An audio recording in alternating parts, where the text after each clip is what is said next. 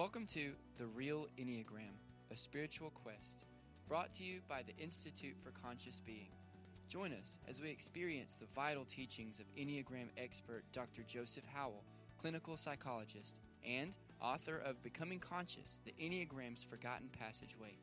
Relax as you are taken beyond personality typing to the real Enneagram, the spiritual development of the soul.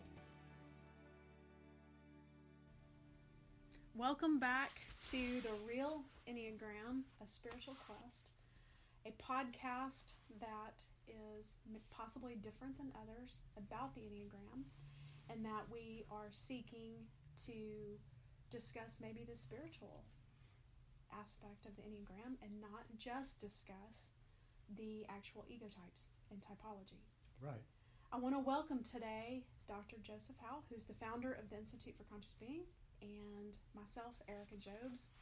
And today we are going to talk about the Heart Center, which has also been called the Feeling Center. Mm-hmm. And we're going to discuss the three Enneagram types mm-hmm. that uh, reside within that center mm-hmm. and then do just a bit of a deep dive on each of those ego types. Mm-hmm. So, will you catch us up or give us a recap sure. of the Heart Center? Yes, you know, the Heart Center uh, Erica is one of the three centers of intelligence that every human being has. The other two being the head center and the body center. Our body tells us information. Our minds give us information. And our emotions give us information. And the ego types that are in the emotional center called the heart center are ego types 3, 2, and 4. And these are very, very concerned with being loved, feeling supported, feeling cared about, and being concerned that they are not loved, not cared about, not really wanted. That's the major preoccupation of this center. And therefore, all emotions from that one major concern really are tributaries of that major river about love. And therefore, emotions are the way that the heart center is used to interpret the world. Unlike thoughts and thinking are used by the head center to interpret and negotiate the world, and in the body center, visceral sensations and body knowledge are used to interpret and negotiate the world. For the emotional center, our feelings are predominantly used to make decisions and to categorize things in order of importance to us. Okay, that's a good recap of the Heart Center. So we have three Enneagram types that reside within Yes, we do. Which one do you want to begin to tell us about? Well, the core of the type, the center is three, which actually says to the world, um, uh, I am very successful. And threes are the people in the universe who, and across all cultures, all religions, all geographical boundaries, they are our movers and shakers uh, in terms of building and succeeding and winning. Um, really, what would we do without them? They say that the United States, if people were on if there was a collective ego type, that three would possibly be the ego type of the United States, because we were founded by um, success, um, by accomplishing, by establishing our own boundaries and creating our own manifest destiny. And in terms of accomplishments, um, and 200 odd years became um, the most uh, advanced um, technical culture uh, on the planet and the leader of the free world. So, three energy is very prominent, um, and um, it it really has to do with feeling needed and wanted. Though, underneath success, the primary goal is to feel ad- that one is admired, and if one is admired, they the the leap of faith is made that one is loved, which is a misperception of three. Admiration and love are not necessarily one and the same, but through the ego's distorted filter, admiration feels like love to an ego type three. So if the ego type, the ego type three basically is thinking, if I'm successful at these things, then these people will love me. Yes, right. And if I'm not, what? If I'm not successful, I don't measure up. Uh, I'm not good enough, and I will not be positively regarded, and I won't be loved and included. This goes all the way down from romance to jobs in an organization. Um, I'm not loved, I'm not included, I'm not wanted. So they want to be successful at whatever they pursue. Absolutely. Whether it's being the uh, leader of the Boy Scout troop Right. or the Or Fortune 500 company. or the football player, or the ballerina, or the best tiddlywinks player. the best priest. Yeah, the best. Win, they, you know, they might want to win at religion. Right. Could be just whatever category they feel that they. Or, or climbing the highest in in whatever religious order it may be. Okay. And by by doing that, they feel loved. Yes, it's a sense of love. It's it's a del- that's a delusion that if I'm highest on the pecking order, I'm most loved. Um, it would. Um, What are they replicating? I mean, how did they come into this world? They came into this world as little beings who were very entrenched in family and in feeling a oneness uh, in community. Um, allegiances and loyalties to others were very important. Um, they, they, their identities were found in the pack mentality, so to speak. Uh, when, when all that was shut down, they decided that they would find that feeling of being loved and included by being successful, by being so good at what they do that that they will the the fact that they're loved will never be in question. You have to love me because Yeah. Mhm. I'm leading this whole company to greater success, or I'm, you know, doing the being the best at being a mother or a father. Yeah. Who was the uh, actress who, when she won the Academy Award, got the got the uh, trophy, and she said, "You love me. You really love me." Okay. Who who was that? Sally Field. yeah. Um, and uh, the uh, that's been a famous line. Uh, Jim Carrey even said it in one of his movies uh, as a way to uh, emphasize the fact that uh, his character was wanting to be loved desperately. What are they avoiding? They actually avoid failure because failure is what's going to stack up against them and they won't be able to be um, admired or held in high esteem or thought of as the best or the prototype. Image is very important, and um, uh, once they um, establish that image, that that is synonymous with um, feeling loved and wanted and included. So one of the ways that I guess the threes oftentimes avoid failure is they are goal setters, They set goals, yes. make make to do lists, and use efficiency yes. as a means to accomplish right. and win. Yeah. They get trapped with efficiency. That's actually the the trap of the ego of the three because the more they can do, the more they'll be loved. And if they're inefficient, they can't do very much, and therefore they aren't as loved. And they'll so fail. they, yeah, and they want to be efficient. Okay. So they've learned how to take shortcuts and you know add a little here and take a little away there to make the image appear maybe as as something that it may not be.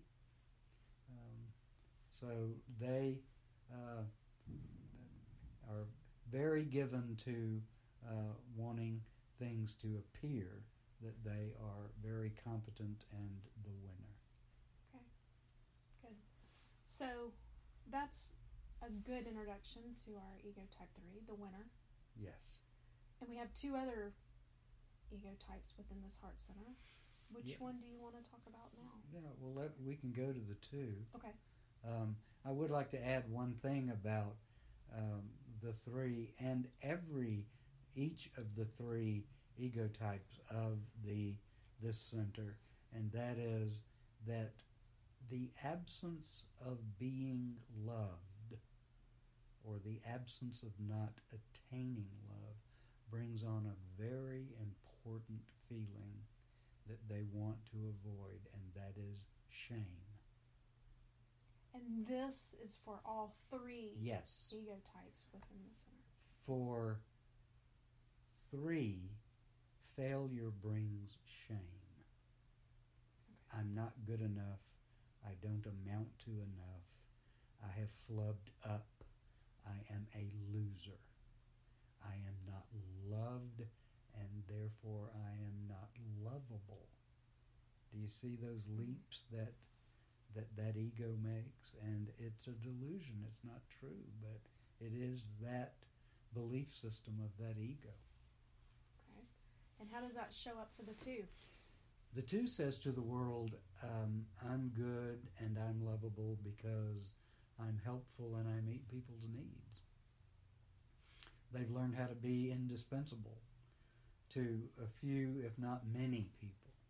Um, they are our helpers. They are the people in the soup kitchens and the people who want to, if your label is sticking out in uh, at your neck, in the back of your neck, and they're the, they're they're wanting to push it back in for you. Um, they're naturally helpful. They're they'll hold the door. They'll make sure you have what you need at supper more than maybe what they even need. Very hyper vigilant about what others need, so that if they can fulfill it, they will be indispensable to those people. So helping becomes a compulsion. Um, which is a fancy way of saying they are fixated on helping as a way to feel loved. And if they are perceived as not helpful, that's when their shame comes because they are ashamed that they are not Useful, useful. Right. They have no use. right? And because they're not useful, they can't possibly be loved. Right. And that's what the mm-hmm. ego, that's the, Right. the the ego, how the ego feels. How did the how did the two come into the world? The two was uh, a, a, a person that was very, very conscious of what they needed and was able to fulfill their own needs and was not running around trying to fill everybody else's in place of their own.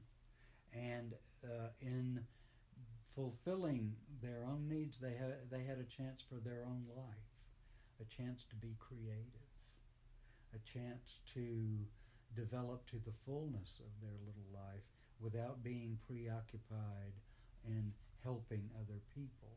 They would help, but they would make sure their own needs were attended to just as much as others' needs, which means when they gave, they gave out of a full heart. They didn't give out of desperation. They didn't give to manipulate. So that's good news for the ego type two, who maybe has found themselves exhausted. They are. They kind of want to be worshipped for being good, good helpers, and that's their pride, which is very, very large This uh, this type is very prideful and won't admit their own needs. Um, there was a lady I knew who had both knees replaced, and I asked her what would she need during her convalescence, and her answer was, "Well, I don't have needs," because she was of the ego two compulsion uh, fixation, and for her to admit that she was needy brought her shame. It wasn't a feeling of being authentic. It was a feeling of having a need, therefore feeling shame that she had a need. Because if she had a need, she wasn't actually helping others with theirs, and therefore she wasn't indispensable, and therefore she probably wasn't loved. What an erroneous leap in thought, isn't it? Yeah. Yeah. Wow. And so when they came into the world, it's the ego type two, when they came into the world, they mm-hmm. came into the world uh, their own unique little self, yeah. being really aware of their own needs, taking care of those needs, and grounded and creative. And that was shut down. Yeah, they they were told in various ways that their little self couldn't be that way. Because remember, when a little child is just exactly who they are, they're going to be quote unquote inappropriate. Yeah. Okay. And so the parent says, "No, you can't do it that way. You can't finger paint on the wall." Okay. Well, the message was given the child that they can't finger paint or painting or that expression is not what or do they what they do. love to do. Yeah, do what they love to do. That they should be considerate of other people. So what the, the that ego did at that point, that little child said, "I'll make it be where they'll never tell me things like that again. I'll be so helpful and I'll bring so many cookies and milk to everybody else, they'll never shame me again." And so the the problem with that is there are a lot of needs in this world. Yes. And the ego type 2 is looking to meet all of those needs and they at some point, some at some point in their life, maybe halfway through, mm-hmm. become just exhausted. And that ego structure breaks down. That's why the Enneagram is so important because it helps people know what ego structure they have so that when it breaks down, the Enneagram also points to where that ego can go to find restoration. And that's more good news that we've got in other podcasts. But we've got to get these ego types talked about first. Right, right. Okay, good. So the ego type 2 is avoiding their own needs. Their own mm-hmm. needs. Right, that's what they avoid. And they um, um, are have the trap. They're they're caught in the trap of helpfulness, and it's called the trap of service always being of service. But the caveat for them is if they have enough people eating out of their hands, literally, they have a sense of very great power and control over other people, and a great sense of pride in being indispensable. And so,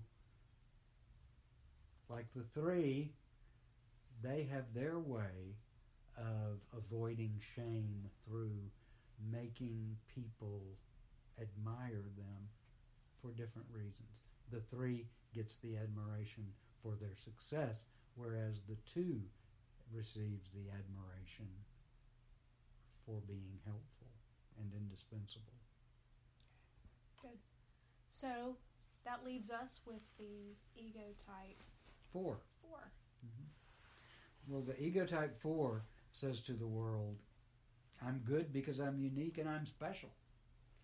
And really, that's a reaction to having been shut down when they were a child who was born in knowing the right thing to do and very grounded in who they were and very sure and very discerning of what was true and what was fact. That was all shut down. So the way they tried to reconstruct validity was through being so special and unique that it was for sure they were somebody special and grounded and had a purpose and meaning. The only person who isn't sure of that is the ego type 4. They're always reinventing themselves. They're always trying to find that true self and they envy those who don't who do have it because they don't have that sense of groundedness within themselves. So, envy is different than jealousy. Yes, envy is actually uh, wanting to have, in this case, the life that other people seem to have, which is that authentic life. The trap for the ego of the four is authenticity. They're always waiting for their real life to begin. And if they can pull off being different in a certain way, their fantasy is that they will feel the authenticity that they knew they had before they were shut down when they lived in essence. What are they avoiding? They avoid being common or a run of the mill, taken for granted, overlooked, passed over, thought of as typical. They never want to be hidden or untypical or camouflaged. They will wear something or say something or be something or do something that stands out. I don't care if it's a camouflage suit that uh, to a to a um, uh, an Academy Awards Yeah. party. One of my favorite fours says that, you know, a, a big thing for a four is they would just die if they walked into a party and someone else was wearing exactly what they're Right. wearing. Right. That that is just that that that is the worst. Yeah, that Because they- diminishes their their um, groundedness, that diminishes the authenticity that they are trying to seek. Well, they're no longer unique or special if they're wearing the very same thing No, they're not. that someone else is, or that's what they perceive. Or. Absolutely. Yeah. Not necessarily true, but okay. So they're avoiding being common, just the ordinary, Right. In search of authenticity. hmm and they came into the world being very sure of what is right. And just very sure. Mhm. Um, they, they, they came into the world as true being. They didn't even question it until the shutdown occurred. And then they had to put on something, uh, an ego that through specialness proved that they were somebody and that they stood out in some way. Right. So so the ego the three ego types, the two, the three and the four. Yeah. You you mentioned shame and, and how does that show up in, in the four? I'm glad you brought that up because the the shame for the four in is in not being somebody unique and special. Um, the uh, the the drab existence of a nobody um, makes the four feel that they're not standing out, they're not recognized, they're not authentic, and they're not loved. And being unloved and unlovable is shameful to them. So, not being special brings shame, like not being admired brings shame to the three, and not being helpful brings shame to the two. And so for the four, they don't feel loved if they can't bring something special to this world. They feel unlovable. Right. Okay. Which means they're they hang their head in shame. I'm I am a nobody and I am nothing. I don't count. Okay, good.